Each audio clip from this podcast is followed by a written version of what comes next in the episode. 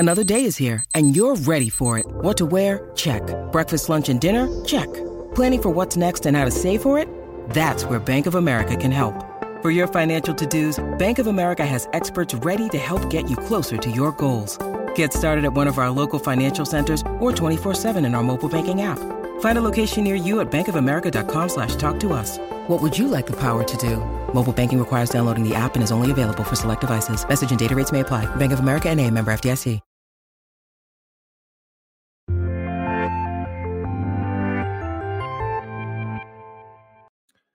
What's up, and welcome back to the latest Kinda Funny screencast, where each and every week we get together to review the latest in TV and movies. Of course, I am Tim Geddes, and I'm joined after this beautiful, illustrious Thanksgiving break with the one, the only, Big Kev Dog. What up, guys? How you doing, Kev?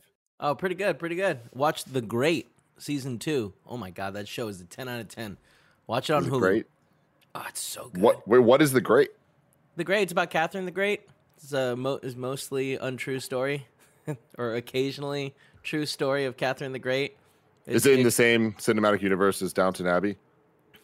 Not even a little. No, but it is in the same cinematic universe as Love Actually. So no, still not that. That's great. No, it's just Elle Fanning is in of that. She's Catherine the Great. Yeah, it's got Elle Fanning and Nicholas Holt. Danielle watches it. She loves it. I watch it. They swear a lot. They say a lot of curse words in it. It makes me scared. They say the F word a lot, Tim, and I don't like the F word. No, and you're scared of it. Of course, that voice you hear is ill. Fornication. God, I don't like that. We have Nick Scarpino. What's going on, Tim? I'm excited to talk about Hawkeye. That's what we're talking about today, everybody. Of course, this is the 5th Disney+ show. The 18th Disney or MCU project this year alone. Crazy stuff, but it's happening. Episodes 1 and 2 premiered last week. We watched them during the Thanksgiving break. Now we are about to review it and talk all about it here. And then we will be reacting to episode 3 on Wednesday when it comes out Tuesday night at midnight. Of course, this is Screencast. Like I said, we do the show every week, sometimes multiple times a week, including this week. And you can get it on youtube.com/kindafunny or roosterteeth.com. If you wanted to get it as a podcast, just search your favorite podcast service for Kinda Funny Screencast, and we'll be right there for you. So without further ado, I want to get right into it. Kevin Coelho, what did you think about Hawkeye? I really liked it. I thought it was a lot of fun. It goes really kooky with the Tracksuit Mafia people. The dude bros. But I love it. It had me laughing.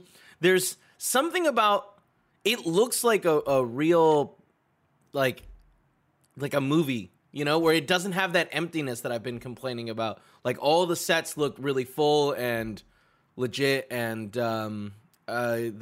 the name of the girl that plays Kate Bishop? Hailee Steinfeld. So good, you know? Yeah. Mm-hmm. A lot of fun. Yeah. So far, I'm really intrigued, too, with the story. All right. Yeah, I agree. I think Tim, if I may have the floor. You may, Nick, of course. The floor is yours. I think the show shines a lot when it's Hailee Steinfeld and Jeremy Renner. I think they're two, the caliber of actors that those two represent, you know, coming from film. I really do think it elevates the project. And obviously Vera Farmiga coming in as well in the supporting cast. Can she do wrong? That is my question. She's so good at just looking like are you bad or are you good? Whose side are you on? We don't know. And of course, they got Linda Cardellini back as well. She's definitely back. I don't know how many episodes she's going to be in. I assume she's just going to kind of keep calling in, being like, 1 more day, 3 more days, 4 more days till Christmas, right? Because it's that countdown. But I like the setup of this. I like that it's just about Kate Bishop kind of not realizing the gravity of wearing that costume, getting into trouble, and then Hawkeye having to go on a quick adventure to get it back, save her, and then figure out what the nefarious plan is here. It's cool. It's smaller. And that's what I think a lot of these shows should be. It's just a little one-off adventure. It's like a one-off comic book run, and I like it. I think they have great chemistry together. Yeah, I am absolutely loving it so far. I'm not surprised at that at all, because the original Hawkeye comic that this is semi-based on, you know, MCU always does kind of loose adaptations to things, is one of my favorite comics of all time.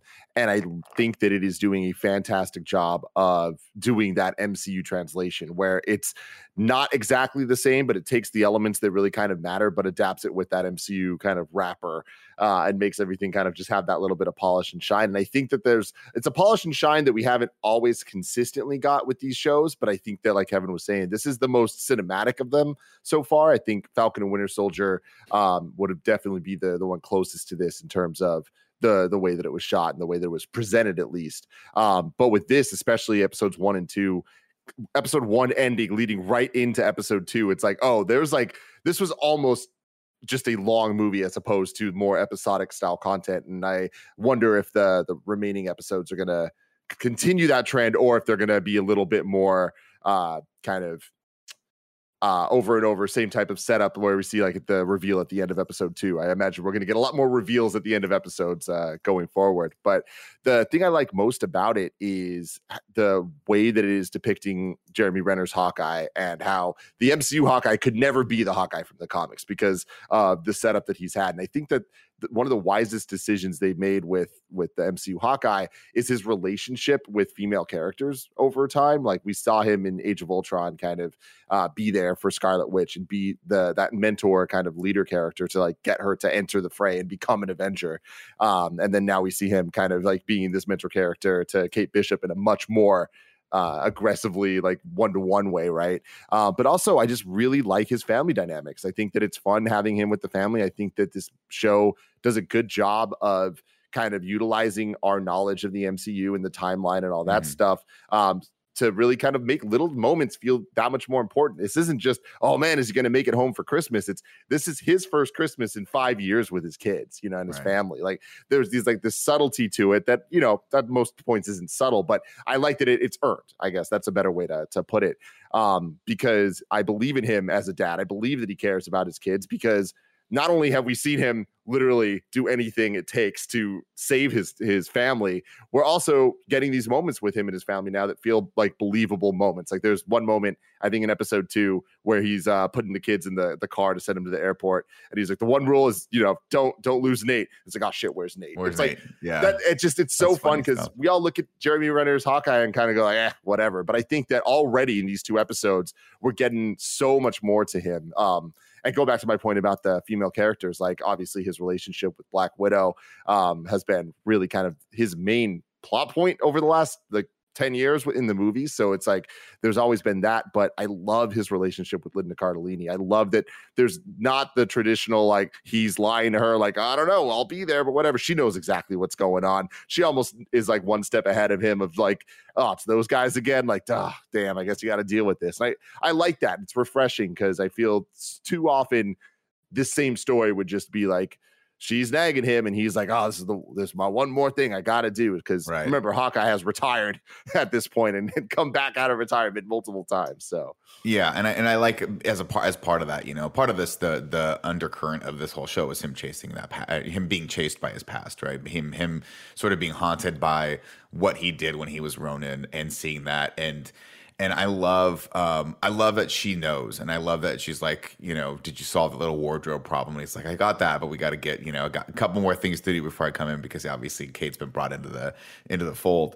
But nothing's, you know, just seeing him walk around New York, obviously the city that he saved first and foremost, and then having him save the world later. So it's like twofold with New York, and having people just everywhere he goes.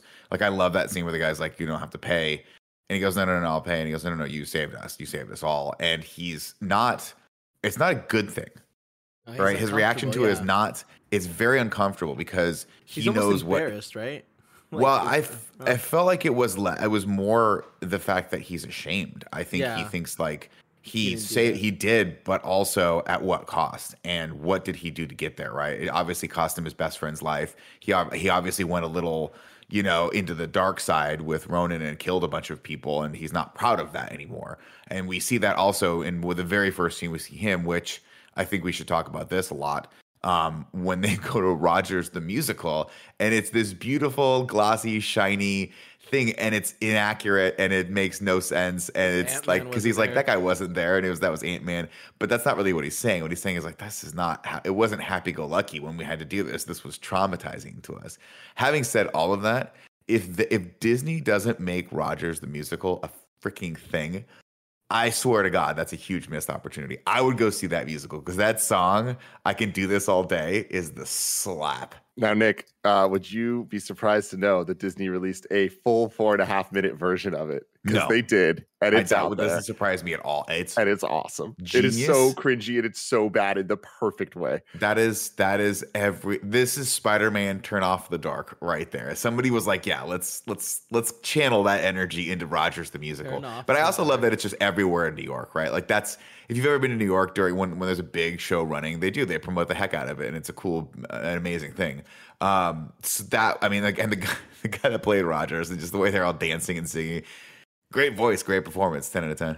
A lot of them are actual Broadway people. That's not surprising, but there's a lot of fun cameos for the theater nerds out there from people from Rent, people from Hamilton, things like that. So yeah, that's fun. I absolutely love that. I mean, that's my thing is, like, I knew I was going to enjoy the show, but I really think they knocked it out of the park from the very beginning. Like, I was so hyped for the first like half of episode 1. And then there's like a cool down moment that I feel like was kind of necessary. And then they bring in the auction and bring out the Ronin stuff. I'm like, damn, they got a cool story here. They're really making use of the lore and stuff. I love the opening scenes of the flashback to 2012 New York and seeing Kate Bishop like see this like destruction all around her, and then looking out and seeing this human Hawkeye do these amazing things. And I love that that's kind of her origin story. And like, again, like Nick was saying, so much of this is tied to New York. So it's cool to see us go back to that and have it not just feel like, oh, hey, you know this thing, we're going back to it. It's like, it works because of many elements, which is Hawkeye being this guy that was in New York with Kate Bishop, who is also this archer. And I think the opening credit scene of like the super fun credits with the dope ass animations and the style of the comics is so cool. But I like that they use that for the storytelling of showing her kind of failing some things, but then like growing and getting better and like winning the fencing tournaments and doing all the archery and all the different types of martial arts and stuff. Like, that was super rad. And I also love, by the way, like, they did something very smart with that, right? They're like, okay, we're going to explain that over the last 10 years, she's been training in every possible way to be Hawkeye, to be the new Hawkeye. But then when she goes up against the tracksuit mob for the first time, she does well, but she doesn't do, like, she gets kind of her ass kicked a little bit too. And so I love that they've left room a little bit for that mentorship, because I think that's an interesting story. I think it's going to be cool to watch him sort of like learn, like teach her, but also learn from her and learn from like what she's all about, because she's not jaded. She does have that like a little bit of hope left for wanting to protect things. This episode is brought to you by MeUndies. The end of 2021 is here, so we're all looking for the best gifts for our favorite people. Well, MeUndies has you and your bottom covered with their ultimate gift guide, so you can save time and surprise everyone with the coziest gifts ever. Of course, I absolutely love MeUndies. I have for years. I'm wearing the lounge pants and the socks and the undies right now, and I love having my entire body covered in this soft micromodal fabric. The new MeUndies holiday collection features classic plaids and sweater-inspired prints that will soon be new favorites. Their undies, loungewear, and sleepwear are made from soft, breathable, stretchy fabrics, ideal for sitting fireside with loved ones. Available in sizes extra small through 4XL, MeUndies has something for everyone. MeUndies has a great offer for you. First-time purchasers get 15% off and free shipping. Your days of fighting for your life in the mall parking lot are over. To get 15% off your first order, free shipping, and 100% satisfaction guarantee, go to MeUndies.com/more. That's MeUndies.com/morning. Next up, shout out to Trade. Whether you're a coffee nerd or a coffee newbie, you need to hear about Trade Coffee. They want to make every cup of coffee your best ever. Trade matches you to a selection of their over 400 craft coffees, all based on how you answer their coffee quiz. They consider whether you like French press, auto brew, or even cold brew, and pair you with the perfect choice for your taste. And if you don't love it, they'll replace it with a different bag for free. Trade's awesome. The quiz is super fun. I love that they send a bunch of fun flavors, and hey, coffee's always great, right? For our listeners right now, Trade is offering your first bag free and $5 off your bundle at checkout. To get yours, go to drinktrade.com/kindafunny and use promo code kindafunny. Take the quiz to start your journey to the perfect cup. That's drinktrade.com/kindafunny, promo code kindafunny for your first bag free and $5 off your bundle. And this holiday season, give the coffee lover in your life the gift of better coffee too, with their own personalized gift coffee subscription from Trade. Again, that's drinktrade.com/kindafunny, promo code kindafunny. Next up, I want to give a shout out to Warby Parker. Warby Parker provides exceptional vision care online and in stores. And now that it's the end of the year, don't let your FSA or HSA dollars go to waste. Put them to good use on Warby Parker prescription glasses, prescription sunglasses, contact lenses, and eye exams. Glasses start at $95, including prescription lenses. And Warby Parker's contacts line, Scout, brings you a 90-day contact pack for only $55. G has been loving Warby Parker for years. And Blessing recently has been doing this try at home program, which is awesome. They sent him a bunch of glasses. He's checking them out, and he's really excited about it. You too can try Warby Parker's free home try-on program. Order 5 pairs of glasses to try at home for free for 5 days. There's no obligation to buy. They ship free and include a prepaid return shipping label. Couldn't be easier. You can try 5 pairs of glasses at home for free at warbyparker.com/kindafunny. If you want to try the glasses, you got to go to warbyparker.com/kindafunny. And finally, shout out to Shin Megami Tensei 5. Shin Megami Tensei 5 is the newest installment of the acclaimed JRPG series developed by Atlus. You'll play as a young high school student who's granted an accursed power to save his life. He becomes a new being that's neither human nor demon, a Nahobino, and is suddenly transported from modern Tokyo to a post-apocalyptic world. You'll explore the demon-infested wasteland of an enigmatic realm that's filled with mythical deities and demonic tyrants in constant conflict for survival. If I had a nickel. Search for answers and forge your own path in a battle between light and dark, and your choices will dictate the fate of the world. Turn formidable foes into worthy allies by recruiting them via negotiations, and then fuse them to create demons customized to fit your playstyle. Shin Megami Tensei 5 has been fully rendered in 3D, utilizing Unreal Engine 4, a first for the mainline Shin Megami Tensei series. You can order the deluxe and standard editions of Shin Megami Tensei 5 today on the Nintendo eShop. But having said all that, I do think there's a couple criticisms I want to throw down real quick. One is that we get a little, like, the auction part and the bad guys, all that stuff gets a little muddled for me. I don't love what's going on there. I'm not even quite sure what's happening, and it's not very interesting to me. And I think it's because, and this is no disrespect to the actor, but I don't love the stepdad character. I just feel like I don't know what they're trying to do with that, mm-hmm. but I just feel like every time he's on screen, he's not dynamic enough, mm-hmm. and I don't think he's written well enough to feel like there's any tension in those scenes. I feel like they're setting it up so that Vera is definitely going to be the bad guy for sure. Yeah, the top dog, and that dude is her top henchman, right? Yes, I think that's that. But I just feel like this guy. I wish this was like Pedro Pascal. I wish this was like a slightly better or more notable actor, and I think that they wrote him kind of poorly because it's just not. It's not clear what they want us to feel when he's in these scenes, and I know he's a red herring, but still, it's like these. I kind of get bored when he's on screen. I don't know why. I can't quite place what's going on with him, but his dynamic with Vera Farmiga and Vera Farmiga's with Hailee Steinfeld, I just feel like it's a little bit muddled and not the interesting point of the show for me. Really, the show really shines when it's Jeremy Renner and Hailee Steinfeld. Everyone else, I feel like it's still that problem with these Disney Plus shows where they get one or two high caliber actors, but then everyone around them are just. They just can't hold scenes as well as the big dogs. So other than that, I mean, I think the show is shot well. I would disagree. I still think it feels like a really well-produced TV show. I don't feel like it's that cinematic, only because a lot of the way the stuff shot, specifically the scene where they were doing the bidding in the down in the wine cellar, that just felt really clunky. It felt like these guys come through the wall and everyone's kind of walking around. It didn't have a sense of energy or inertia. I just didn't like it at all. I agree with that. When I was saying it feels more like the movies, I didn't mean in the way that it was shot as much as the sets. They don't feel empty or well, they shot on location, which is that was a great idea, right? Yeah. Actually shooting on the streets of New York and actually shooting in places really adds a lot of production value for sure. Tim.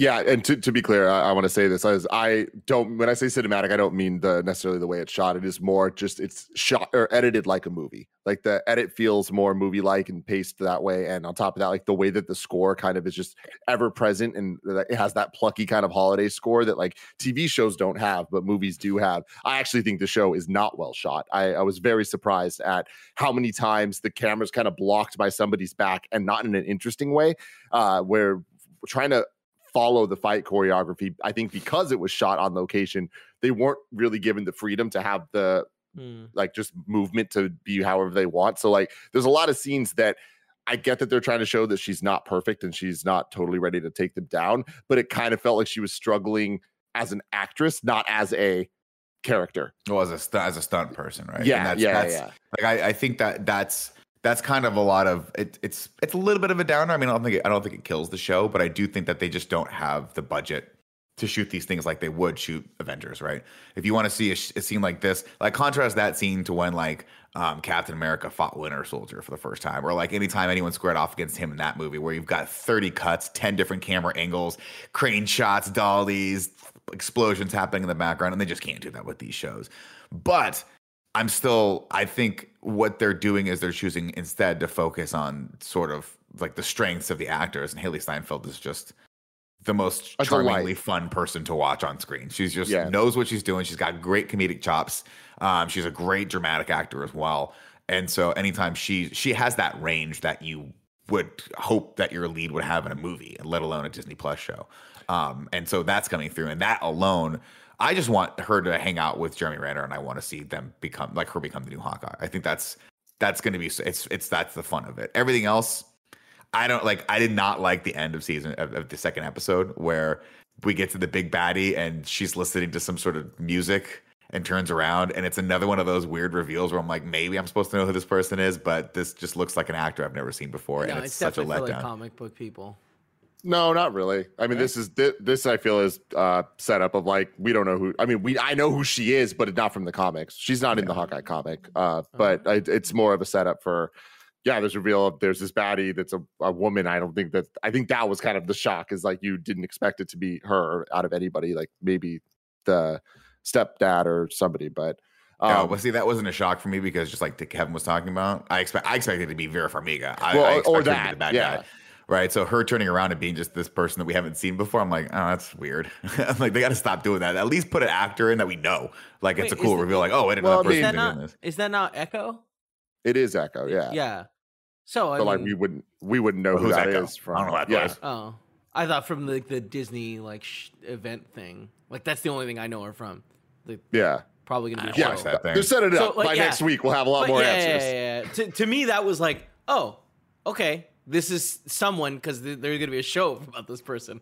Yeah, sure. What I like about the show right now is how the digital kind of one shots that they're committing to for all these Disney Plus shows, not all of them, but most of them. I love it, and I know that not everybody's like, people get like up in arms about it. We're like, oh, it doesn't look as good as the movies. I just love that they're committing to it. And it's this stylized thing. Like the opening shot is all one shot, and that's so freaking cool.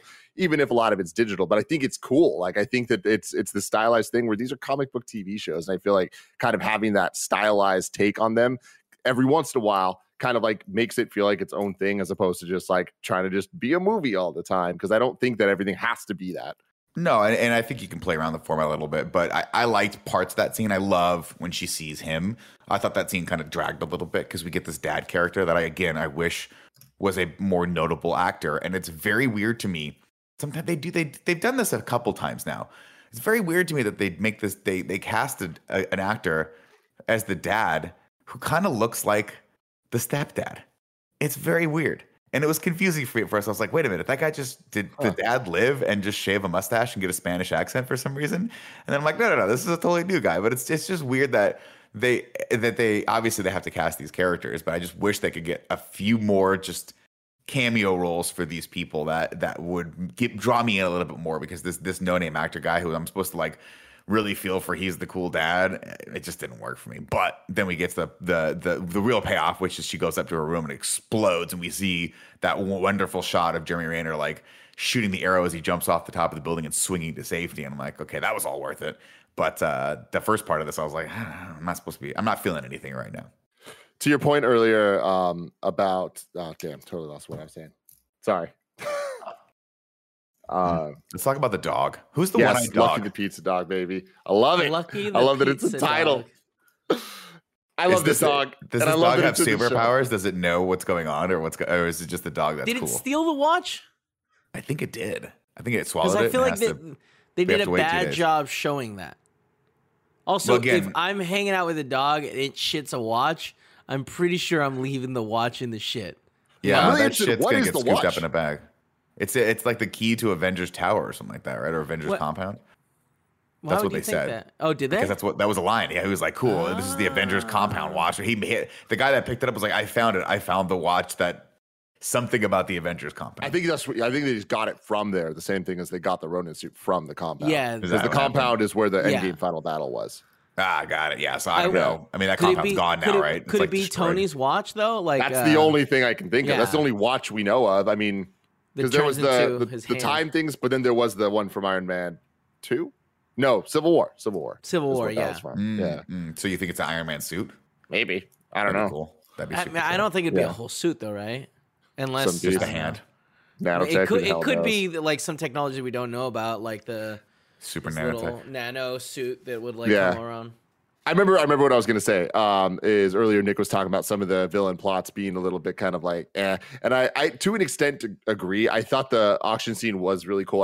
I dug that. I really liked Hailee kind of infiltrating into it and doing the whole go get Mike thing and having it backfire. I love that Gary came through. That was great. But I do agree that there was enough characters and enough like lines of dialogue that you really needed subtitles for, like the fight between Vera Farmiga and the dude that ends up getting killed is like really just like out there and it's just happening and everything happens really fast. And it's like you're understanding that like you're not supposed to trust people, but I feel like there's too many people not to trust. Yeah.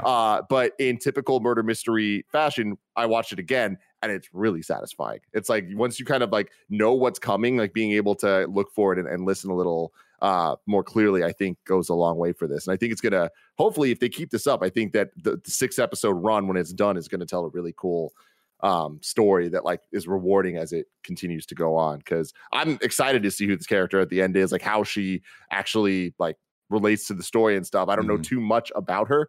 I know she's a deaf superhero and that's why we kind of see her like put her hand against the speaker to feel it. Yeah, but what's really cool, I mean, first off, Tracksuit Mafia and this is they're incredible. I love the translation from them, from the comics to this. I love that they're not afraid to commit to bro. In the comics, they say bro like legitimately every line. So it's like, I'm like, all right, they definitely got that across in this. So ridiculous. I love it. It's so ridiculous.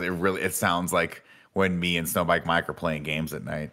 I love that line. I want to dial it back. I love that line. I think the funniest moment of comedy in this was when she was like, the guy comes up. He's like, who told you to work here? She's like, Gary. He goes, I'm Gary. Who are you? She goes, well, so that's the problem right there, Gary. You don't even know my name. And she just did a great job with that line. And I lost the other line I was going to talk about. Or the other moment I was going to talk about. But one of my favorite lines comedically was the what about surprises? Where she's talking to the stepdad. And she was like, you can't know about surprises. Like, yeah, but some of them you can. I like that a lot. Oh, I remember the other thing I was going to say they have that great moment where she's like trying to figure out what his strategy is. She's like, oh, you're putting me on the inside so you can protect me from yada, yada, yada. He goes, no, this is the only place I can hear you because I have a hearing aid in. And she goes, oh, what happened? And we get a quick smash of the 10 years of him just getting the shit kicked out of him trying to hang with the Avengers. Like, he's like, yeah, no way to know, really. It was. I like that line. I like that I like that we're finding him sort of like, yeah, he's older and he's retired and he's broken. But man, him at the Ren Fair or him at the LARPing Fair, I liked. I was like, all right, this is tickling me. I liked and I thought that was funny, but is no one gonna bring up that this random fireman fucking stole like an outfit out of someone's house that was on fire? No, well, yeah, I mean, I think you just found it, right? I mean, it's like a derelict thing. That's not how it works. That's not how it works. Don't forget. If you go to a burning house, you don't just find things. No. I think if I found a PlayStation 5 in a house that was mostly not on fire. I think if you are called, I don't know for sure, but I think if you're a firefighter and you're just called to a house, you have free reign to pick one item out of that house that you want. I like those Jordans. I'm going to take those Jordans. Nick, I agree that I love that scene of the flashback of all the different things that could have caused the hearing loss, but I love that it was set to Little Drummer Boy as well, and I just love the pervasive use of Christmas music just like throughout this entire thing to like back up the score, and it's just like it feels like Christmas. It's kind of cool. There's like New York is so special for so many reasons, but there is that tie to New York, and I think it's because of things like Home Alone that kind of really made us all associate that city with Christmas time. So, well, also it's like, you know, as an American, it's the great American city, and seeing anything happen there is just like, it is the epitome of America. And I love that. And I love every time they have to show the exact same shot of in anything that's happening in New York during Christmas. It's the big ass Christmas tree. Yeah. And it's dope. You know, it's great. It really makes you feel warm for the holidays. And again, I mean, him walking around with the same actors, presume these are the same kids that have been in everything, right? They are. Yeah. So the girl is Joe Russo's daughter. Yeah. The director. So she was at the very, very beginning of Endgame, right? Where he was teaching her and then he turns around and she's gone and he's like, where's everyone? Yeah. You can't really make up for that level of chemistry with actors, right? You can't. It's so hard to just be like. It's a pet peeve of mine. I know this is gonna drive you guys crazy, but I have a couple pet peeves. I know you. It's gonna be a shocker for you guys. But one of them is when people just don't come across as friends who have known each other for a long time or family who's been together for a long time. And it's a very, very hard thing to do, especially for actors who've never met. But the fact that these people have actually been in movies together and at least have some chemistry going into this, I think goes a really long way. Well, fun thing too is the youngest kid, Nate, who's a little older now. Remember, he was the baby from Age of Ultron. That his name's Nate because he's named after Natasha. Oh, that's awesome. And then his middle name's Pietro for Quicksilver. Oh, that's cool. In that that's movie. Really cool. So that's fun. Yeah. It's just crazy that we're this far into this. Yeah, that, like, there's that type of references. One other reference that was there that is really, truly bizarre is that clock tower, bell tower in the beginning is called Stain Tower, like Obadiah Stain, which, like, why would you honor him? Well, maybe he bought it a long time ago. Also, maybe no one knows. Like that's it's been a while since I watched Iron Man 1, so I don't remember. I just thought that was a weird poll, but it does go back to it's all in New York. The CEO getting murdered by like the new CEO, or not a good look stock-wise. Yeah, they probably would have changed the name of that tower for sure, but it's kind of cool that harkening back to like they're like, well, he was a huge donor or something like that, so we named the tower after him and stuff like that. I think that's kind of cool just to fill that in. And then one other thing I wrote down in terms of comedy stuff was he didn't drink the potion. What's he thinking? Yeah. It's the LARPing thing. The cling, cling, cling.